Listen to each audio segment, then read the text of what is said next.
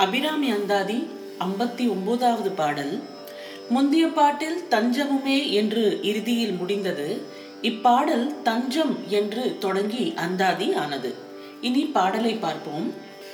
தஞ்சம் பிரிதில்லை ஈதலதொன்றும் தவ நெறிக்கே நெஞ்சம் பயில நினைக்கின்றிலே நொற்றை நீள் சிலையும் கலராக நின்றாய். ஆரியாரெனினும் பஞ்சஞ்சும் மேலடியார் அடியார் பெற்ற பாலரையே முதலடி தஞ்சம் பெரிது இல்லை ஈது அல்லது. இதை ஈது அல்லது தஞ்சம் பிரிதில்லை என்று சொற்களை மாற்றிக்கொள்ள வேண்டும். முந்தைய பாட்டின் இறுதி அடி கருத்தையே மீண்டும் இப்பாட்டில் திரும்பிச் சொன்னதன் காரணம் அக்கருத்தை வலிவு செய்கிறார் பட்டர். எப்படி தேடினாலும் வேறு புகலிடம் காணவில்லை என்பதே மீண்டும் கூறிய காரணமாம். அடுத்த வார்த்தை என்று உன் தவ நெறிக்கே. இவள் திருவடி தவிர வேறு புகலிடம் இல்லை என்று உண்மையான மனதில் நம்பிக்கையோடு எண்ணுவது இவளை அடைவதற்குரிய தவ நெறி ஆகும் என்று சொல்கிறார். வேறு தவம் செய்ய வேண்டாம் இந்த நம்பிக்கையே தவமாகிவிடும் என்பது பொருள். அடுத்த வார்த்தை நெஞ்சம் பயில நினைக்கின்றிலேன் பயிலுதல் அப்படின்னா திரும்ப திரும்ப நினைத்தல். பயில்தோறும் பண்புடையாளர் தொடர்பு என்று திருக்குறளில் வரும். அதாவது மீண்டும் மீண்டும் பழகுவதன் பயனை சொல்கிறார். அதுபோல எது அவளை அடைய செய்யும் தவமோ அதை திரும்ப திரும்ப நெஞ்சில் நினைக்க முயலவில்லை என்று சொல்கிறார். இவர் எதை செய்கிறாரோ அதையே செய்யவில்லை என்று கூறுவது இன்னும் தீவிரமாக நினைக்க விரும்புவதை காட்டும். அல்லது பிறர் குறையை தன் குறையாக தானே கொண்டிருப்பதாய் பாடியது ஆகும். நிறைய நினைத்திருந்தால் அத்தவத்தின் பயனால் மோட்சம் அடைந்திருக்க வேண்டுமே என்று கவலையால் கூட இப்படி கூறியிருக்கலாம்.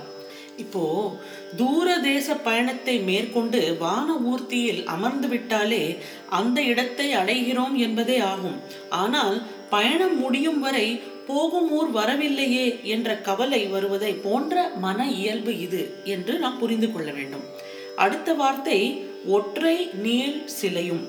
எவ்வளவுதான் அம்பு போட்டாலும் வில் ஒன்றாகவே இருக்கும். சிலை என்றால் வில் என்று பொருள். அதை சிறப்பிக்க ஒற்றை வில் என்றது ஒப்பற்ற வில் என்பது பொருள். மலர் அம்புகளையே வில்லில் பூட்டினால் அது ஒப்பற்ற வில்லாகவே இருக்கும் என்பதும் ஒரு பொருள். அபிராமியின் அலங்காரத்தில் அவள் திருவடி முதல் தோல் முடியும் வரை கரும்பு வில் சாத்தியிருப்பார். அது அவர் மனதில் பதிந்து விட்டது அகிலாண்டேஸ்வரியின் அதாவது திருவானைக்காவில் இருக்கும் அகிலாண்டேஸ்வரியின் முன் அவள் திருவடி தொடங்கி முகம் வரை நீண்ட குத்து விளக்கு ஒன்று இருக்கும்.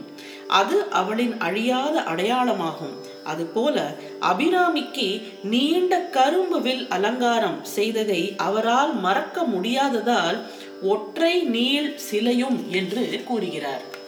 அடுத்த அடி அஞ்சு அம்பும் இக்கு அலராக நின்றாய். அபிராமி கையில் வழக்கமாக உள்ள ஐந்து மலர் அம்புகளும் என்ற பொருள். இவை ஐந்து பொறிகளின் அனுபவம் என்று நாம் முன்பே பார்த்திருக்கிறோம்.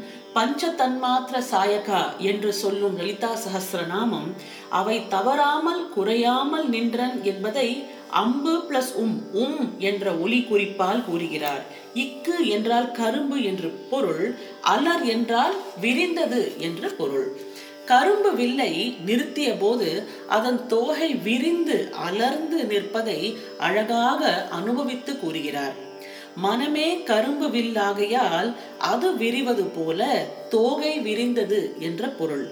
மனோரூபேஷு கோதண்டா. இது சகசிரநாமம் கூறுவது மன வடிவமே கோதண்டமாக வில்லாக உள்ளது என்ற பொருள். அவள் கோவில் அலங்காரத்தை அடிக்கடி கண்டு அனுபவித்ததால் இப்போது அதை விரிவாக கூறுகிறார். நின்ற கோலத்தில் அருள் வழங்குவதை அழகுமிளிர நின்றாய் என்று நமக்கு தெரியுமாறு காட்டுகிறார். அடுத்த அடி பஞ்சு அஞ்சும் மேல் அடியார். மருதாணியோடு பிற கலவை கலந்து குழம்பாக்கி கால்களில் பஞ்சினால் தொட்டு பதிய வைப்பார்கள். அது குளிராக இருக்கும். பஞ்சு மென்மையாகவே இருக்கும். ஆனால் இதை பூச தோழியர் வரும்போது அஞ்சி கால்களை அகற்றிக்கொள்ளும் மென்மை மனம் படைத்த தாய்மார்கள் என்ற பொருள். பஞ்சு அஞ்சும் மேல் அடியார். அடுத்தது அடியார் பெற்ற பாலரையே. அப்பெண்கள் உன் அடியாராகும்படி பெற்ற பிள்ளைகளை பாலர் அத்தாயார் மறப்பார்களோ என்று பொருள். அதாவது அபிராமியின் அடியார்களை பெற்ற தாய்மார்கள் அவரை பற்றி சொல்கிறார். அடுத்த வார்த்தை அறியார் எனினும் உன்னை அடையும் தவநெறியை அறியார் என்றாலும் அறியாத பிள்ளைகளையும் ஒரு தாய் விலக்க மாட்டாள். என்றாலும் என்பது கருத்து முடியாது உள்ள செய்யுள். எனவே அவரையும் நீ கைவிடாது ஆதரிக்க வேண்டும் என்ற கருத்தை இணைத்து கொள்ள வேண்டும். அவர்களுக்கு உன்னை அறியும் வழி அவர்கள் அறியாமல் இருக்கலாம். அதுக்காக தாயாகிய நீ அவர்களை விலக்கிவிடக் கூடாது என்று இவர் கேட்டுக்கொள்கிறார். அவர்களையும் நீ ஆதரிக்க வேண்டும் என்ற கருத்தை இவர் சொல்கிறார். இனி அபிராமியின் சரண் புகுந்த அடியார்களை பற்றி கூறும் ஐம்பத்தி ஒன்பதாவது பாடல் இன்னும் ஒரு முறை இதோ.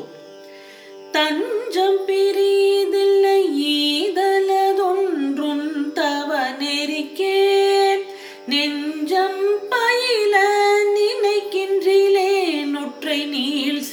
அனைத்தையும் அஞ்சம்புமி கலராக நின்றாய். அறியார் எனினும் பஞ்சஞ்சும் மேலடியார். அடியார் பெற்ற பாலரையே. அபிராமி அந்தாதியின் அறுபதாவது பாடலுடன் உங்களை நாளை சந்திக்கின்றேன். நன்றி வணக்கம்.